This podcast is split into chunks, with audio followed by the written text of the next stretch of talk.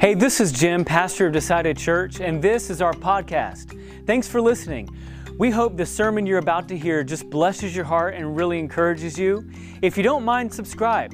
That way, you'll get instant notifications every time a sermon is uploaded. And by all means, if you're feeling led to give, click on the giving link and there'll be more directions to follow. God bless. Enjoy the message.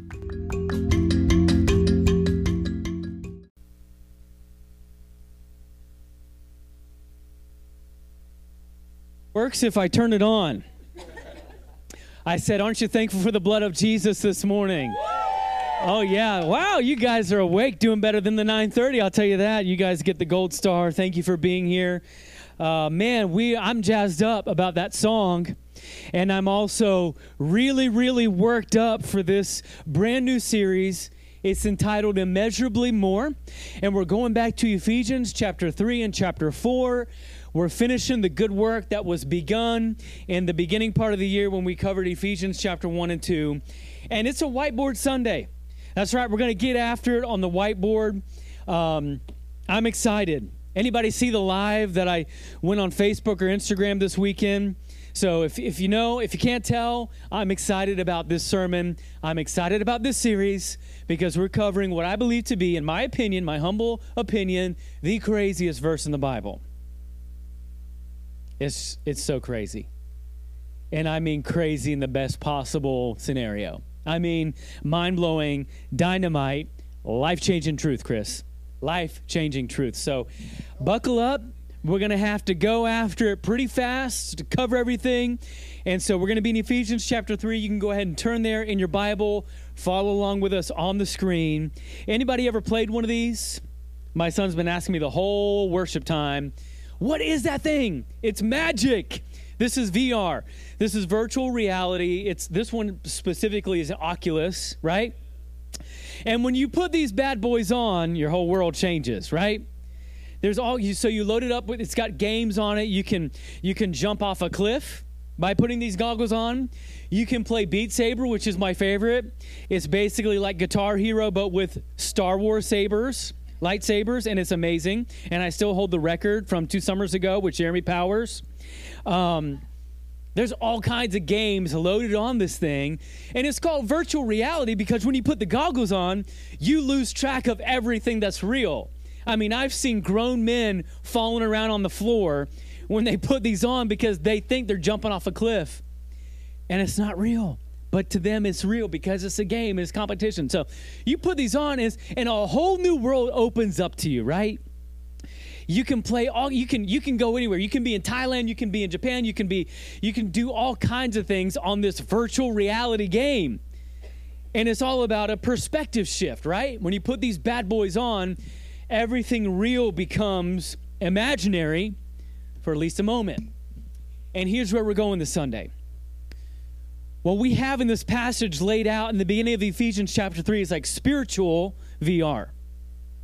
It's as if Paul wants to put the goggles on us through the illumination of the Holy Spirit, and he wants to show us exactly what's going on from God's perspective.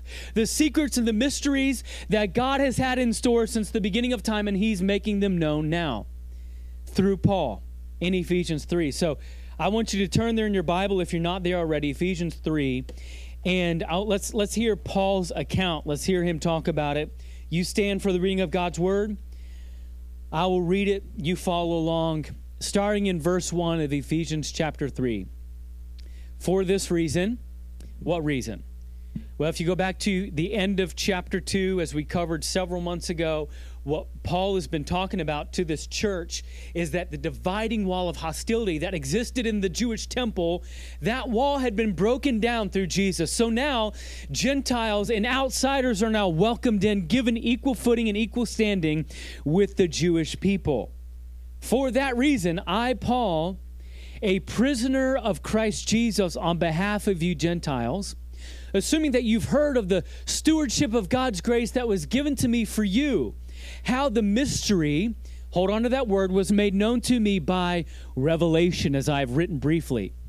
When you read this, you can perceive my insight into the mystery of Christ. Verse 5. We got to keep going. This is so good. Verse 5 says, which was not made known to the sons of men in other generations, as it has now been revealed to his holy apostles and prophets by the Spirit. This mystery is that the Gentiles are fellow heirs, members of the same body, and partakers of the promise in Christ Jesus through the gospel. Verse 7 Of this gospel I was made minister according to the gift of God's grace, which was given to me by the working of his power. To me, though I am the very least of all the saints, this grace was given to preach the Gentiles the unsearchable riches of Christ. Basically, Paul saying three times in a row that God had given him the special calling of revealing for the very first time what this mystery really was and why it's been a mystery. Here we go, verse 9 and 10. Crazy. And to get get ready, get primed up for this because there's going to be a spiritual holler after this verse is being read. I just know it. And to bring to light for the everyone what is the plan of the mystery hidden for the ages in God who created all things. Verse 10 so that through the church, that's you and me, the manifold wisdom of God might now be made known to the rulers and authorities in heavenly places. Amen. You're not ready. I know you're not ready. I'm just getting you primed up. Just hang on to these thoughts. We're circling back. I promise. What we just read is so life changing, and you don't even know it yet. Verse 11 This was according to the eternal purpose that he has realized in Christ Jesus our Lord. Verse 12, in whom we have boldness and access with confidence through our faith in him. So I ask you not to lose heart over what I'm suffering for you, which is your glory. Let's pray. God, open our eyes. Help us to see through the illumination of the Holy Spirit. Help us to put on spiritual VR goggles this morning and really see how your hand is at work even today. It's in your name that we pray. Amen. You may be seated. I'm going to open this board up so that both sides can see it. We'll use it in a little bit. But this morning, what I want to show us through God's word is just really dynamite, It's dynamic truth. I have to take a minute to show you how God's ultimate purpose for keeping the church a secret and how that plan includes you. Did you know that simply by being here in this room, simply by by being in church this morning, you you you are turning the tide of spiritual warfare in the heavenly realms. Right now, just by being here, you're waging combat with the devil and his demons. So, I want to answer three questions for you this morning. What is this mystery? Doggone it, we got to figure it out. Number two, why does it matter? Why are we all gathered here? Why does this matter, mystery matter so much? And number three, how does it affect me? How does this mystery pull me in, right? And so we're going to answer those three questions in a sermon I've called Immeasurably More, dot, dot, dot, than meets the eye. Immeasurably more than meets the eye. Just like on this Oculus, there's, there's so much more than meets the eye when we put these things on. There's a whole new world that opens up to us. We're praying for immeasurably more than meets the eye to be revealed to us through this text, starting in verse 1. What is this mystery? What is the plan? What is the mystery? Paul says in verse 1, really verses 1 through 8, if you're taking notes, this first question, this is point number one what is the mystery?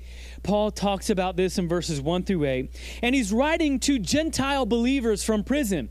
Don't miss that. It's significant. Hold that thought. He's writing to Gentiles, a Gentile church in Ephesus, which is now known as Turkey, it's Asia Minor.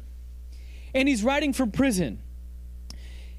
And God, like we said when we were reading the text, God had specifically planned for Paul to reveal to the Gentile population this mystery of the church. That was, that was God's special calling on Paul's life to reveal this mystery. Why now?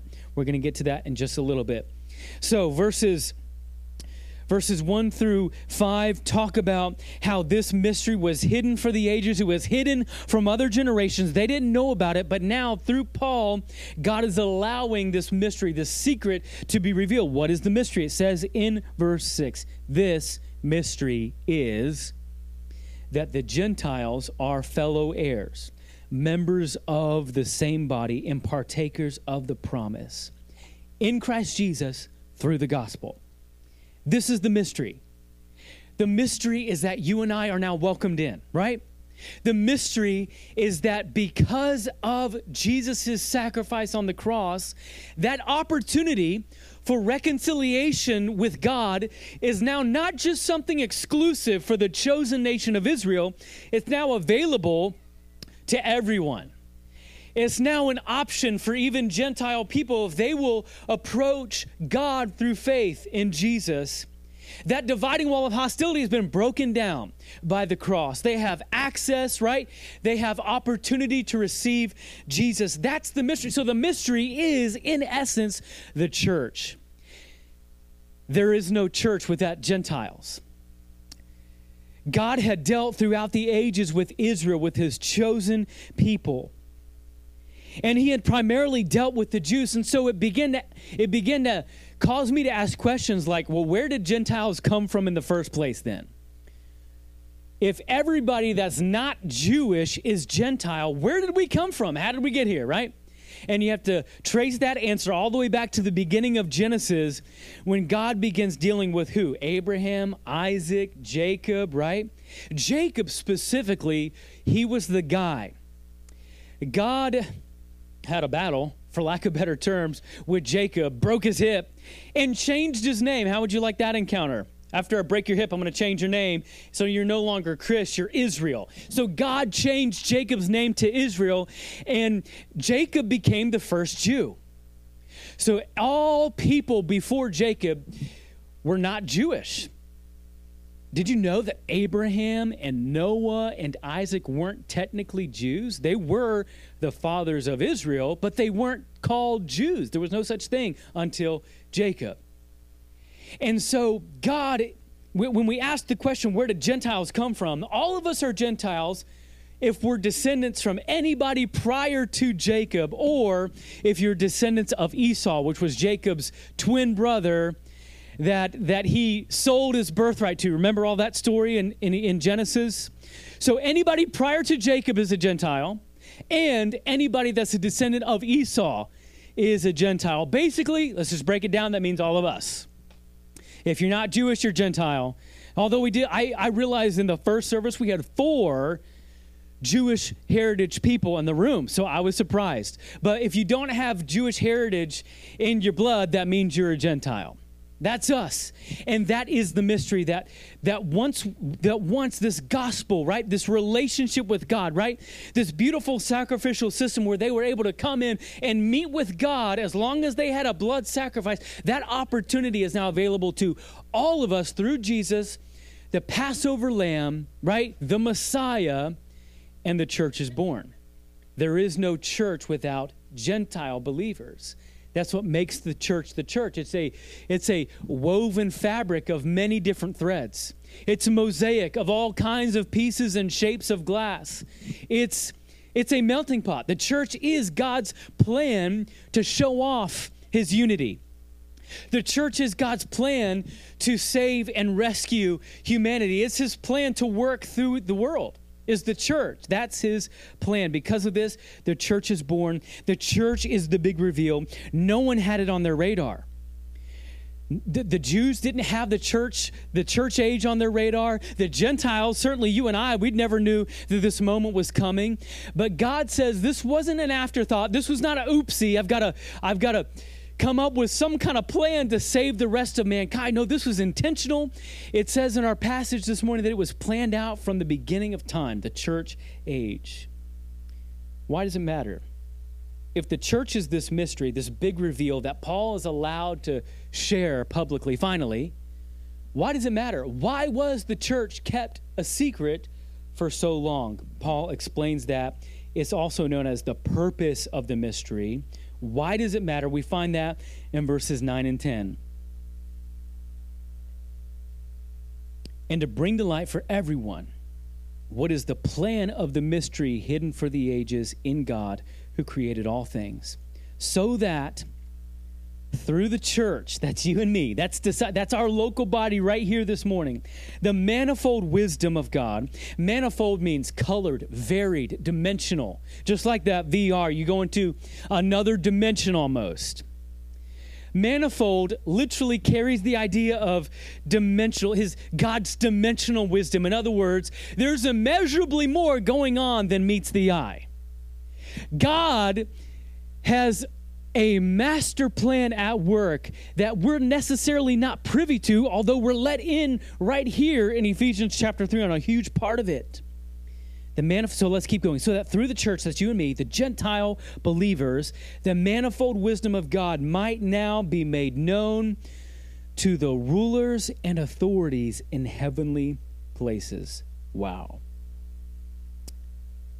So that through the church, the manifold wisdom of God might now be made known to you and I? No. That's not God's ultimate purpose here.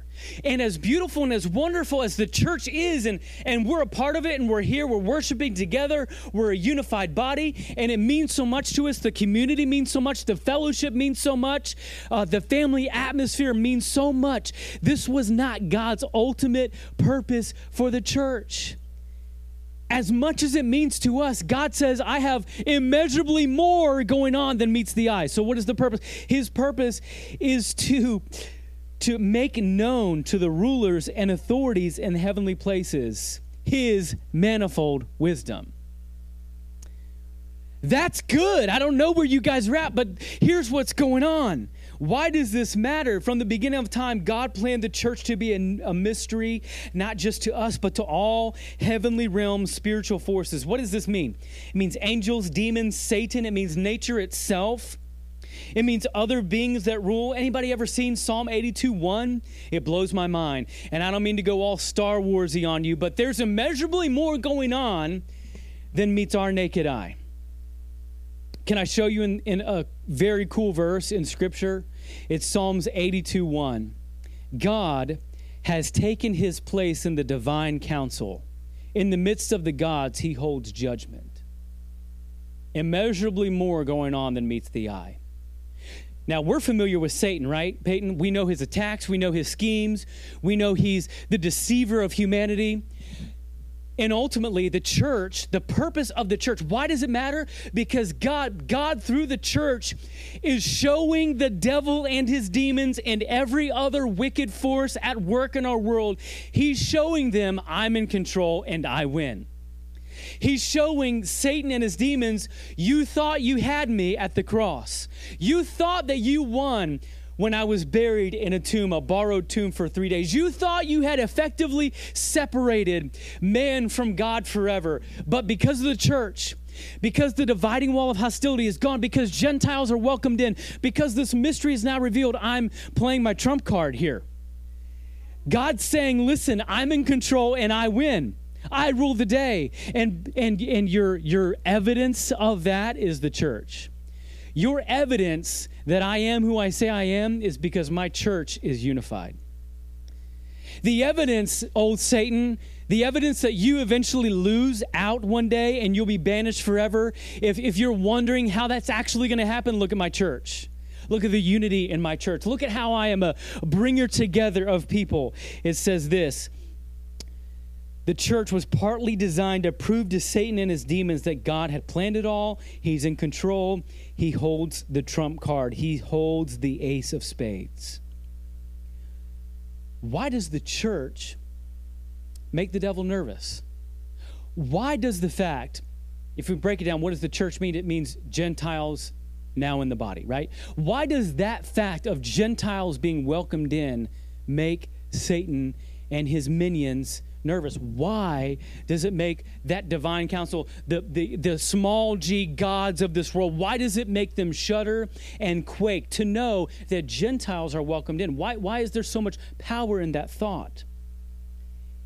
Here it is it's the evidence that God can unify anything that is broken.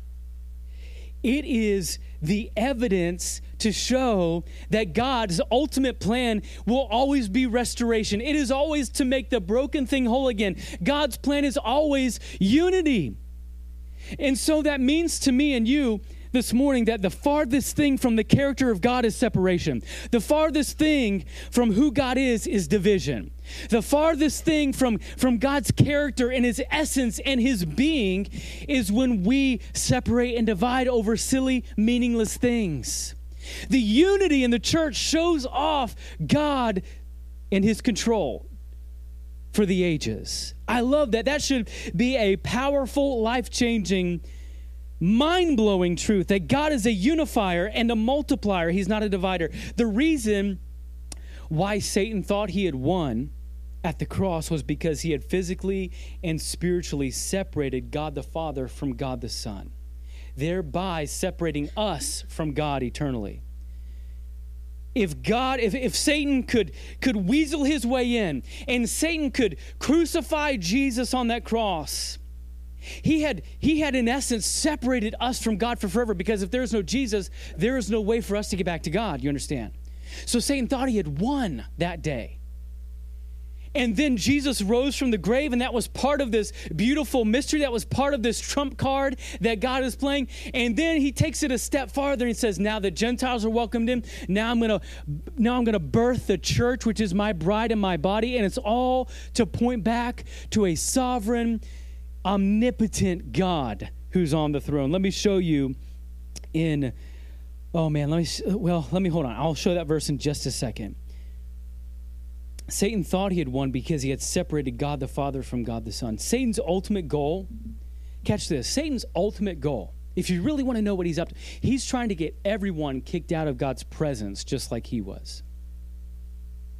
He's trying to get everybody condemned in God's sight. And we wonder where shame and guilt come from, those, those emotions that cause separation between family and friends, between us and God.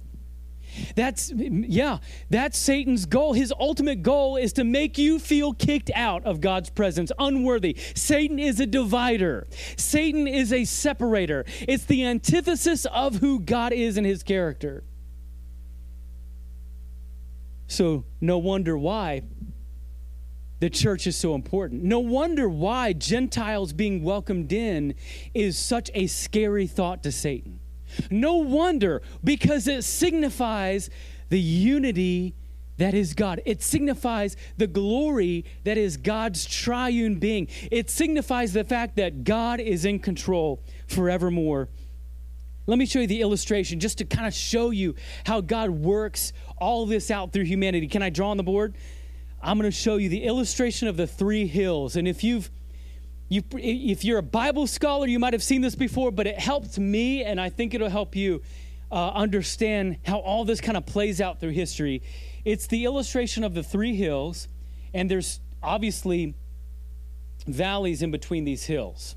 Okay? So I'm going to draw you and me right here, and I'm going to call one Jew and one Gentile. The Jews were God's chosen people. The Gentiles at this point in history are on the outside looking in, right? And this first hill, this first way that God was dealing with humanity was through the law, right? And that's I'm going to draw a book to signify the law. I even got the 10 commandments here even though they're written in hieroglyphics, they're all there. This is and and so you and I as humanity we look at this law and we think, "Oh man, I'll never measure up." Even the Jews thought, I'll never be able to keep all that. And they had the sacrificial system, right? So they saw the law, and they ultimately, what did they see? They saw separation. They had to approach God with their sacrifices, right? They had to approach God re- with regular sacrifices of blood to atone for, not even forgive their sin, just atone for it temporarily. They had no idea. That's why they misunderstood who Jesus was. They were looking through the law and they said, Man, we need a king. We need a king to deliver us from bondage. So they didn't really understand who Jesus was. They didn't understand that in this valley was the perfect sacrificial lamb. I can't spell and talk at the same time. That Jesus was this sacrificial lamb that he ultimately, what did he do to the law? Did Jesus abolish the law? Well, in so many terms, yes, but he ultimately he fulfilled the law. He fulfilled that sacrificial system. And so now, guess what? The Jews and the Gentiles are now here And once Jesus comes, we now see that this valley is here, that Jesus came, the Messiah was born, not to deliver us and set up his rule and reign, but to fulfill the law. And we see this, and what did the Jews do? Oh man, Jesus is going to be our king. He's coming in great power and glory. He's going to deliver us from Roman rule and oppression. He's going to set up his rule and reign on earth.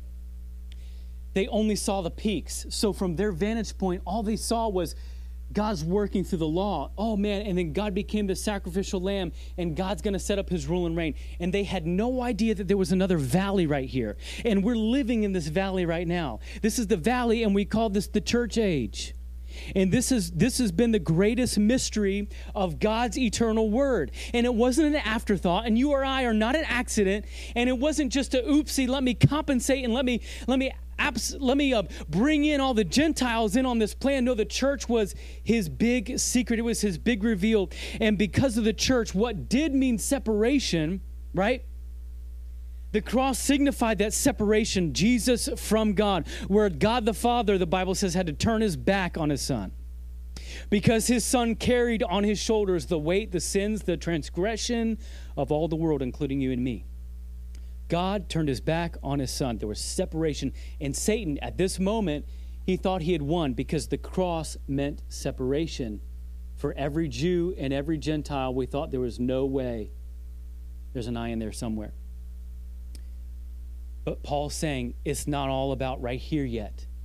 It's not all about right here. There's a beautiful mystery. There's a secret that's being revealed for the first time. And this secret is so powerful. This secret matters so much. It affects us because it signifies both to it, it, it, it represents how we all gather, how we all meet together. It signifies to this old devil that he did not win right here. It signifies to the devil that separation is never going to rule the day. It signifies that Jew and Gentile are now absolutely, truly together here in the church age as a true melting pot, a true woven fabric of who God is, his character. And it points that this is the kingdom. So, this is that age that is to come that we're all looking forward to, that we play a part in now in the church age, ushering in the kingdom age of God.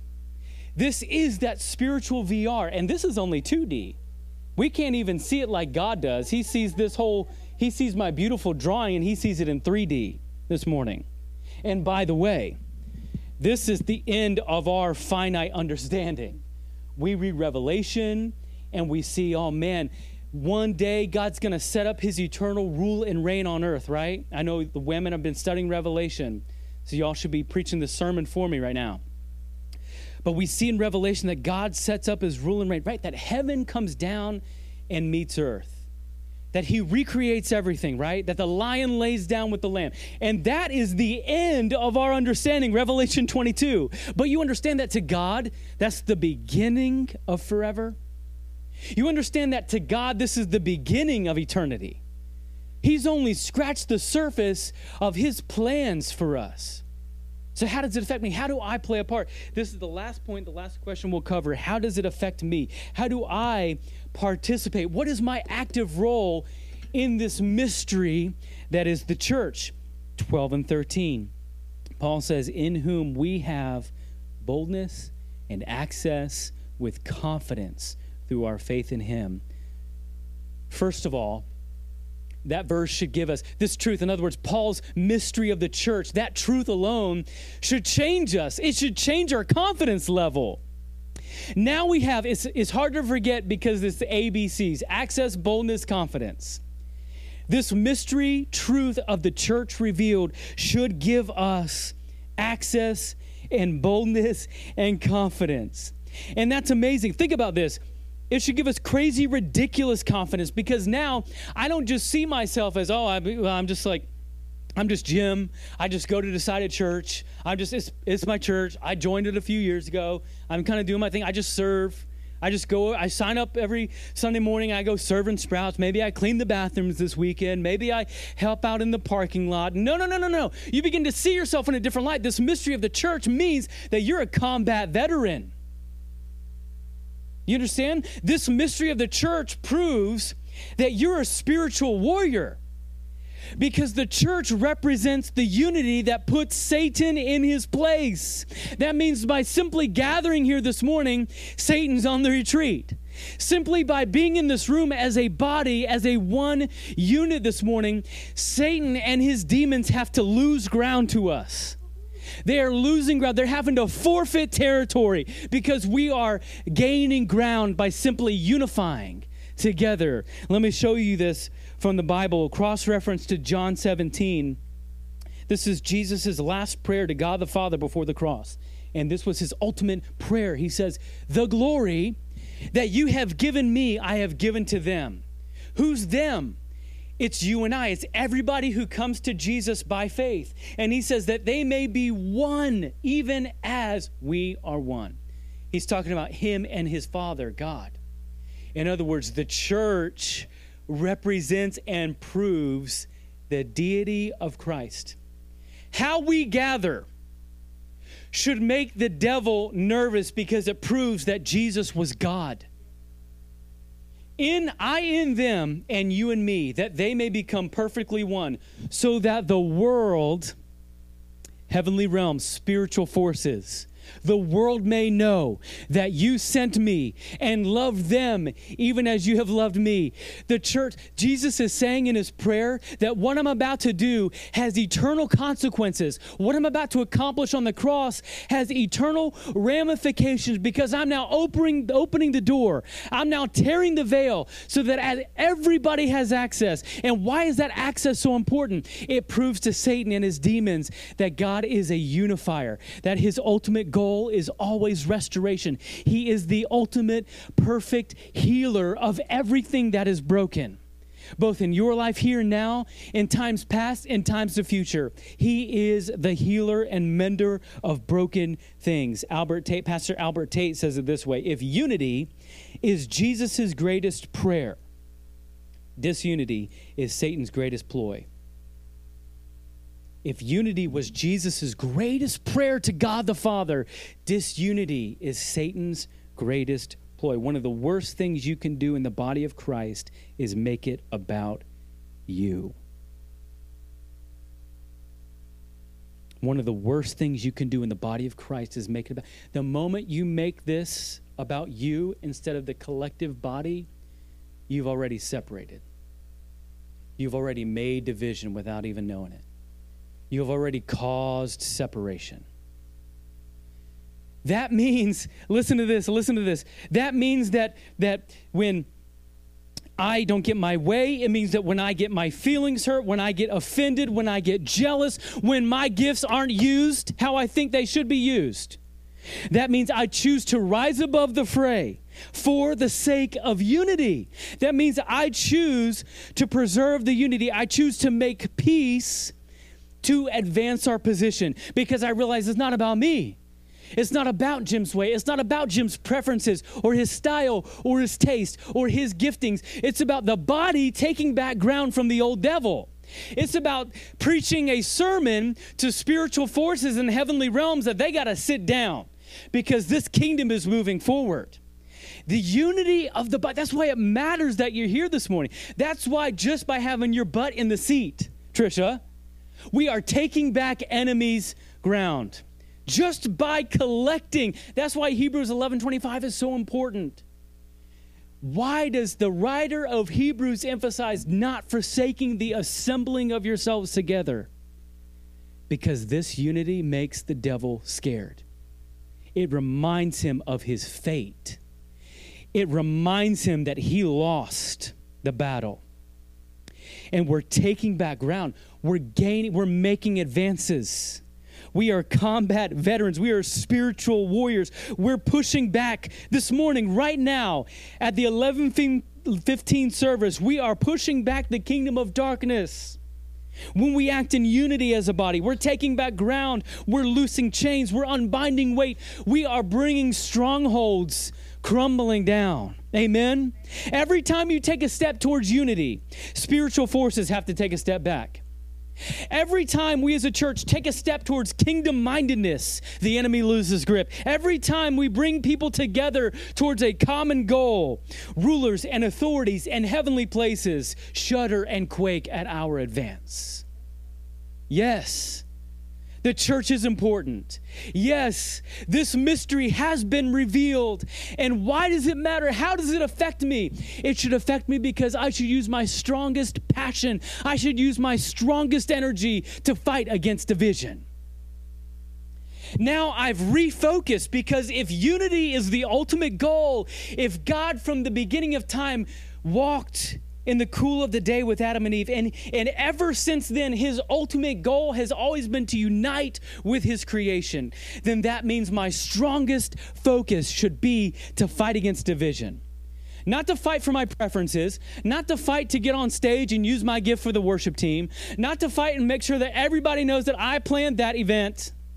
It means that I lose all of that pride. I lay all of that ego aside for the unity of the body. That means if I don't get the carpet color I want in our next church building, I'm going to be okay. Because the unity of the body is at stake. This is what makes the devil nervous, not carpet colors. This is what makes the devil nervous when we gather, when we praise, when we worship as a unified body. So here's the takeaway truth don't mess with God's plan. Don't mess around with division. That's satanic. There's a list in Proverbs chapter 6. We're going to read it in a second. There's a list in Proverbs of the seven abominations to God. The last one being one who sows discord among brothers. You understand that disunity is an abomination to God? And why is it an abomination? Just because he's picking a fight with us? No, it's because unity reflects his character. When brothers dwell in unity, when his bride and his body act as one, that's his glory on display. So, our strongest passion and our strongest energy should be focused against division. Paul was the perfect example of this. In verse 13, he literally comes back around full circle, just like verse 1, and he says, So I ask you, Gentiles, believers, church, I ask you what? Don't lose heart over what I'm suffering for you. He's in jail, he's writing this in prison. And he's saying, Listen, I am willing to, to, to stake my ground for you guys for the sake of unity. Paul could have easily bailed on the Gentiles. He's Jewish for crying out loud. Paul was a Jew, and here he is in prison for Gentiles, and he's saying, Listen, it's not about me. This is your glory. The fact that you've been welcomed into the body to reveal the mystery of the church, this is your glory. I am happy to suffer for the sake of unity. How about you? Let's talk about the bullseye of unity and then we'll be done because this is really where the rubber meets the road.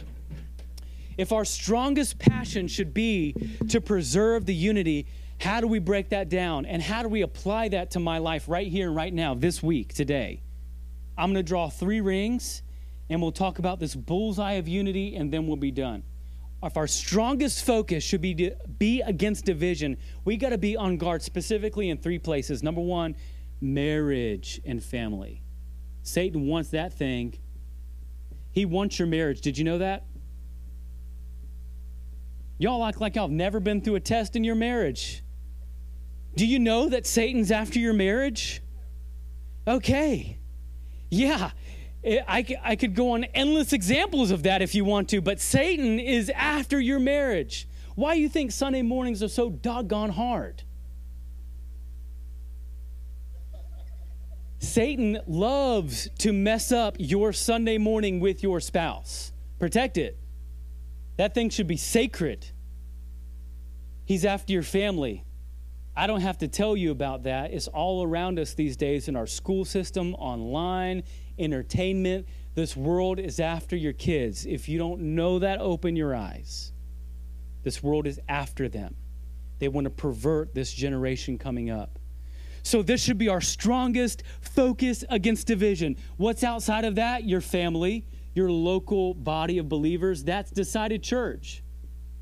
I'll put DC down here.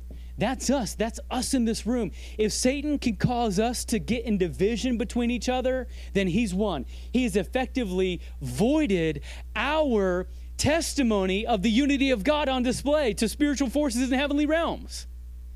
So I don't know if you have a service area in church yet, but I'm going to give you one this morning. Everybody, you are now a row leader. You're a row leader. Saber, you're a row leader. Vic, you're a row leader. John, you're a row leader. Everybody's a row leader. You're responsible for your row. Okay?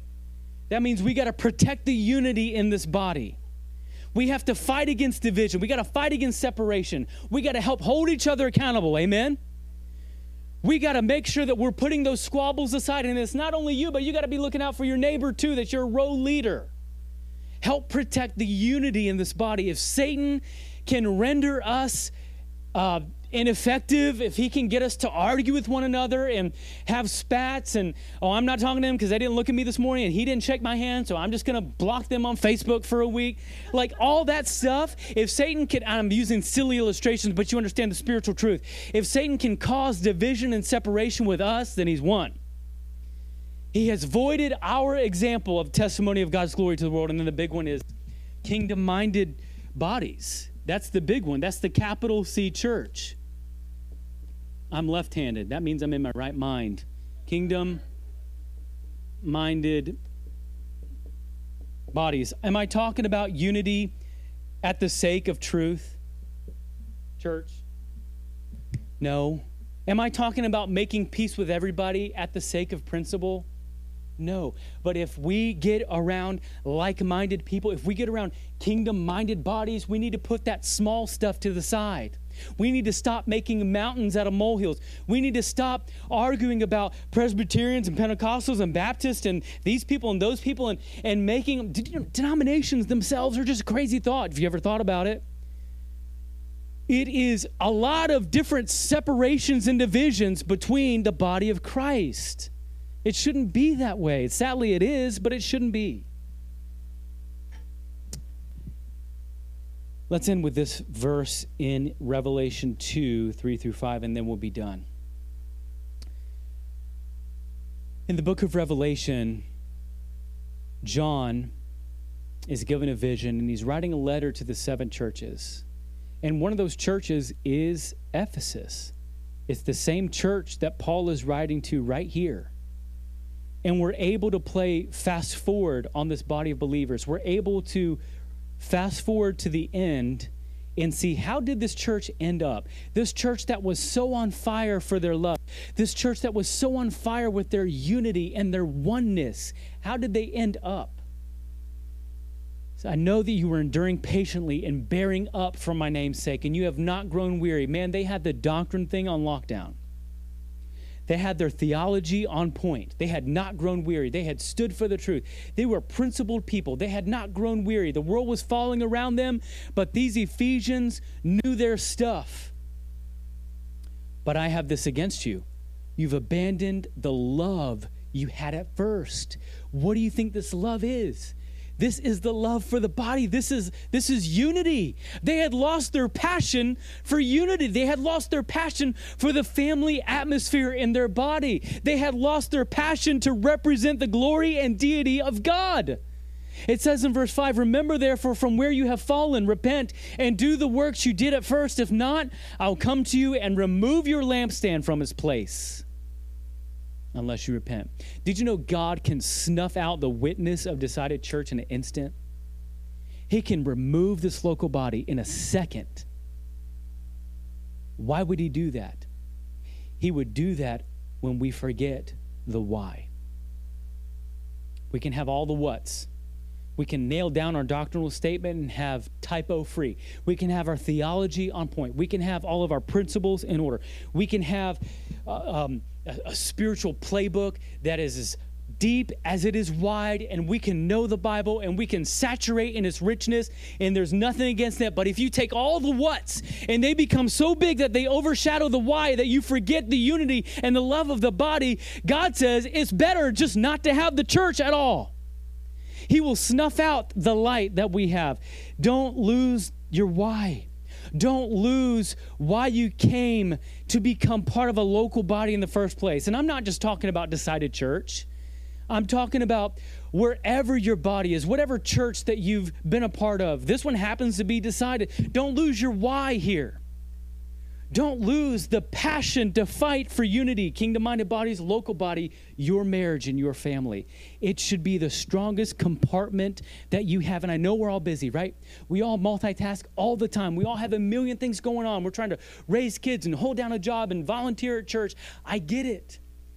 That biggest compartment of passion and energy should be to fight against division. Because if we can take back just an inch of ground from the enemy, what a reflection of God's glory that is. Think about the, the ground we've gained just today in 45 minutes. Think about the strongholds that have come crumbling down. Think about the enemies and the spiritual forces that are on retreat this morning because we gathered and we praised our socks off at Decided Church 1115 service. Understand this morning that you are a combat veteran, you are a spiritual warrior, and on the days when you don't feel like it, on the days when it's just another toilet to scrub, another Sprouts diaper to change, think about the ground you're gaining for the kingdom. Don't forget your why. We can do all the right what's just like the church of Ephesus did in Revelation. But if we forget our why, if we lose our first love, it's better that we weren't a church at all. Remember your why. Let's pray. God, help us to focus on that why. Help us to remember the whole thing. Help us to have spiritual VR this morning that we would understand from a holy, Holy Spirit vision of what you're working in the heavenlies this morning. The forces that are on retreat this morning because we came and unified as a body. God, I don't know what these folks are going through right now in this moment, but there might be some brokenness that needs mended. There might be some separation between family members, between um, maybe at work, maybe at home, maybe in the job, maybe uh, just might be torn within their own marriage this morning, God. And with every head bowed and every eye closed, I'm asking you to do business with God. It matters that much. I'm asking this church that maybe you weren't you weren't put into your favorite serving position. And maybe you feel like your gift is not on display like like it could be. Maybe you haven't gotten your way necessarily with a ministry of the church aspect of the church. I don't know. But are you willing to lay that down? Are you willing to die to self to preserve the unity of the body? Are you willing to sacrifice your wants and your desires and your needs and your choices and your opinions, your preferences, your perspectives, your politics? Are you willing to lay that down for the unity of the body? The furtherance of the kingdom. We make the devil scared. Satan is nervous, his demons are nervous.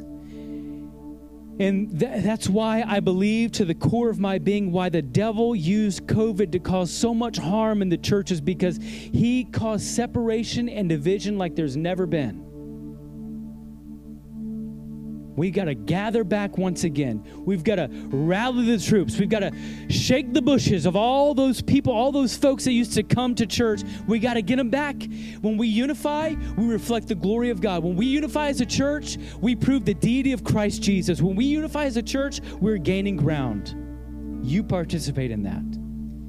You're a combat veteran, you're a spiritual warrior this morning. With every head bowed and every eye closed, I ask you just to remember your why. Remember your why and remember what you're doing this for. If you need prayer, ask that you go to the back and pray with somebody at the back. Move as God prompts you to move. Let Him do His business and His work in your heart. In Jesus' name we pray. Amen.